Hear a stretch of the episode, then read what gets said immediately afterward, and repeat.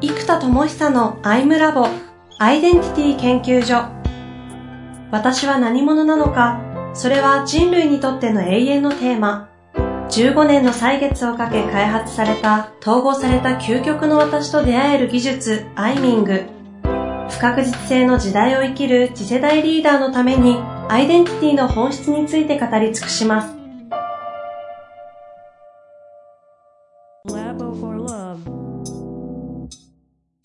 こんにちは、遠藤和樹です。生田智久のアイムラボアイデンティティ研究所。生田さんよろしくお願いいたします。はい、よろしくお願いします。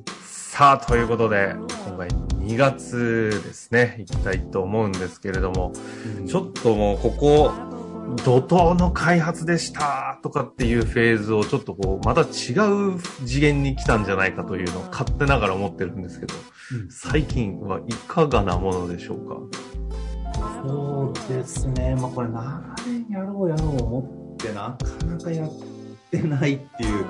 課題がいつもあったんですけど、うん、やっぱりこう、起業家っていうアイデンティティがずっと眠っているので、はいはい、起業家としてってていう、こう、まあ、アイデンタリーワークと呼んでるパターンですアイデンタリーカンパニーなんですけど、その、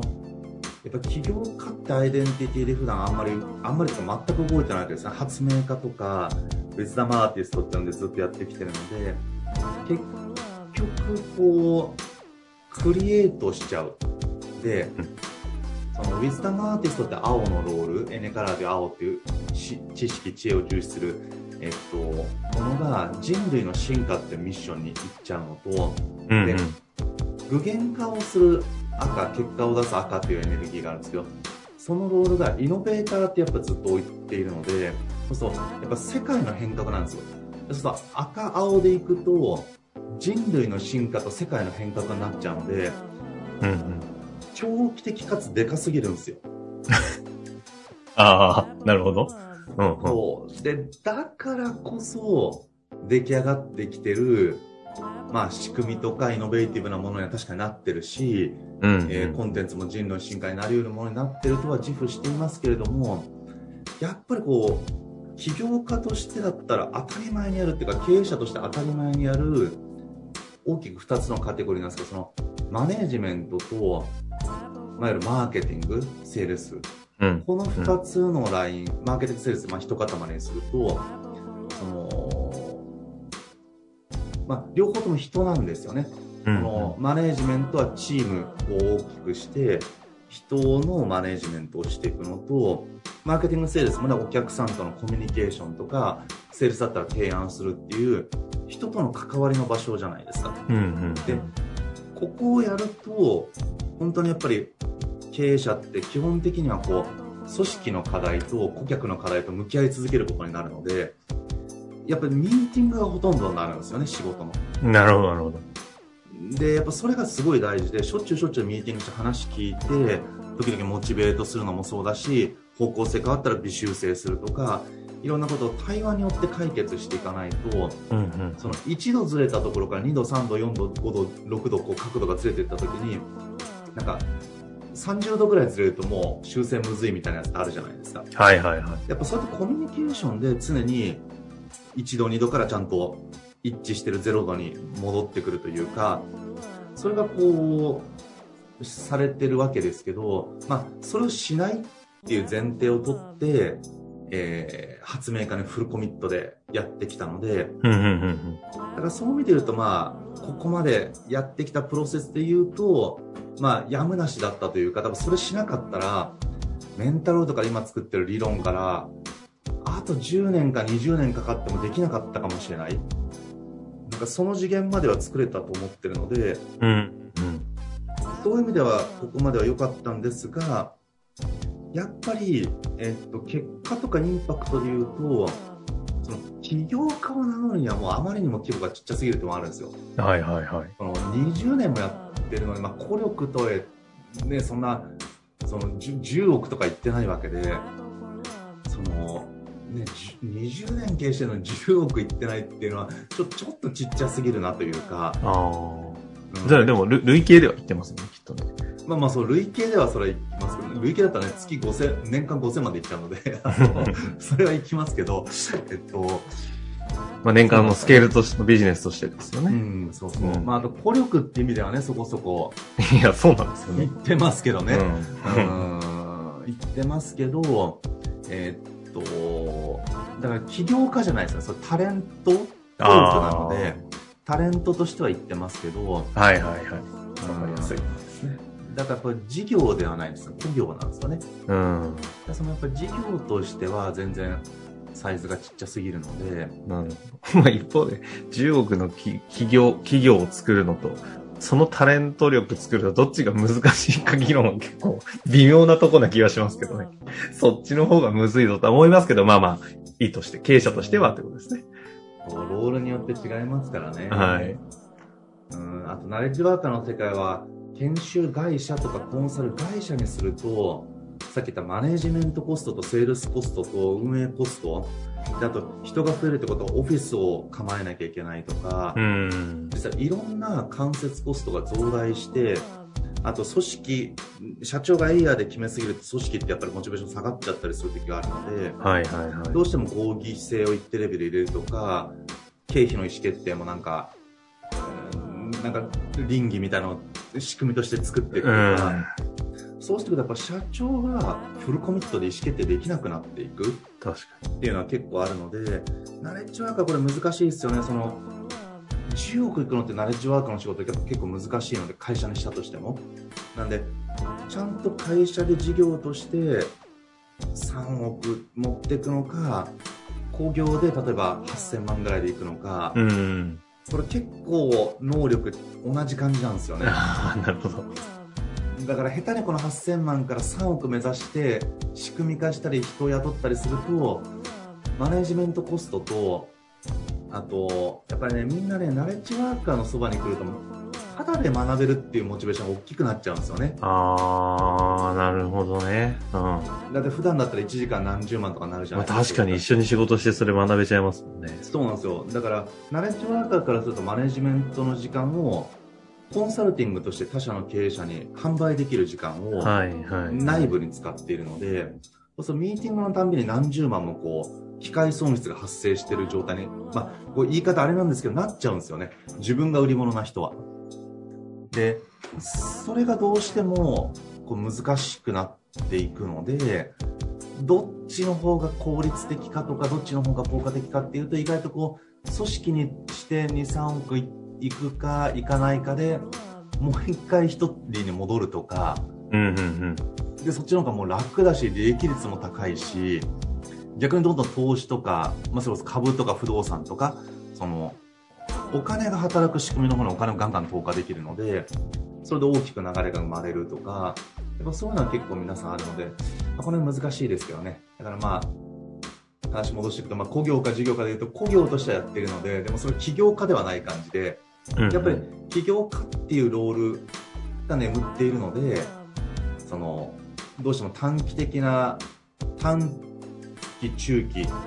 多分普通に言う長期って23年なので、うん、そこすらもちょっと、まあ、長期は見てますけど中期は結構やっぱり意識があんまりいかなくなっちゃってるんで、うんうん、このイノベーターというのをアントレプレナーって置き換えるまずここがここ最近の一番大きなアイデンティティシフトですかね。イノベーターが、要は、えー、でかすぎるんですかね。そう。だからバランスなんですよね。ウィズダマーティストって呼んでる発明家が人類の進化なので、うんうん、結果を出す方も世界の変革だと、両方長期でかすぎるので、こっちはバランスとして、まあでも今まではそれでよかった、よかったかどうかであれなんですけども、歩んできてるんでそうなんですけど、えっと、こっからもう一回グイッと数字を作るとか、キャッシュローガツッと回すとか、その、ガツッと回すまあ、10億までいかなくても、せめて、あと年間数億回すぐらい、回せると全然話が変わってくるので、まあ、うん、まあ、そうですね。まあ、そのぐらいをこう、バッとちゃんと回す仕組みを作る必要があるんで、そのやっぱアントレプレナーモードで、その一般人、一般人で私みたいな、その一般用語で言うと、その結構フォーカスの視点、時間の尺が短くコミットをフォーカスするようになったみたいな状態になってるってことですか？このアントレナップシフトになってることによって。そう。だからやっぱりこう、結局リソース配分じゃないですか。経営者ってリソースの采配なので、はいはい、その中でまず自分の時間っていうところはアイデンティティのところからやるじゃないですか。うん、うん、人物金情報時間。で、そうそう、まあ、物はうちはほとんど扱ってなくて、情報とか知恵なので、で、そうすると、えっと、人、物、金、情報、時間で、もう情報はひたすら作りまくってるんですよね。システムも含めて。うんうんうん、で、人とお金のマネジメントを、えっと、もっと時間を振って、最大効率の采配をする必要があるじゃないですか。まあ、はいはいはい。何が当たり前ですけど。確かに。まあ当たり前のことですけど、アイデンティティ的に見たらね、いや大事なポイントですよね、ここそこをしないように極限まで減らして発明をしてきたので、やっぱ癖で発明家に戻っちゃうんですよね、すぐ。ああ。ウィズダムアーティストの自動発動が起きるってことですね。そうです。だから、まあ、もう今そっちは自動発動になるので一回置いといてもいいかなぐらいやって、で、はいはい、今まではだから自分がという主語じゃないと、その、もうなんていうかな、こう、理論もシステムも、僕じゃなきゃもう設計できないレベルだったので、もうそこは仕方ないんですよ。そこを人に任せても本当に、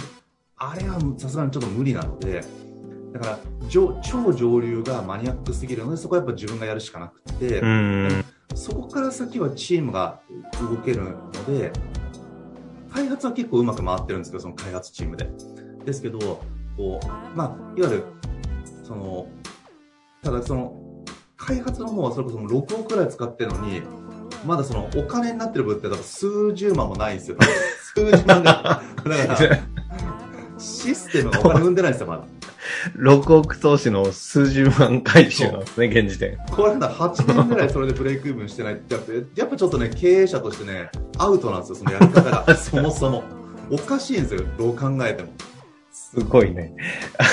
そう。で、結局そのコンサルとかスクールとかナレッジワークで全部そのお金を作って、はい、投下して、まあ、その代わり今出来上がってくるシステムも異常なものになってるので、そうですね。うん、もうイノベーションになりますし、それを作ってるからこそ DX 案件とかが入ってくるみたいなのは、もちろんあるんですけど、えっと、まあ、バランスです。まあ、だから単純に、もうなんか、結論、マネージメントとマーケティングセールス頑張りましょうっていう、で、それも行為を頑張ろうとするとやっぱ結局難しくって、何者としてってアイデンティティシフトしないと本当に動かないですよね。人ってっていうとちょっと語弊がありますけど、うんうん、特に僕の場合はもうアイデンティティ基準でね、ここもアイムラボなんで、アイアムが何なのかから始まりますよって言ってる通りに、アイデンティティがシフトしないとですね、行動だけをやらせようとしても、なかなかやんないんですよね、不思議と。ここアントレプレナーってグッと持ってったことで、あの、だからこの3週間ぐらい、2月に入ってもろに振ったんですよ、そっちに。ほうほうほう。その結果、まあ、当然時間で言うと、まあ、恐れてた通りであり、まあ、うん、覚悟した通りに、うん、結局そのマネージメントの時間、だからミーティングがやっぱり週に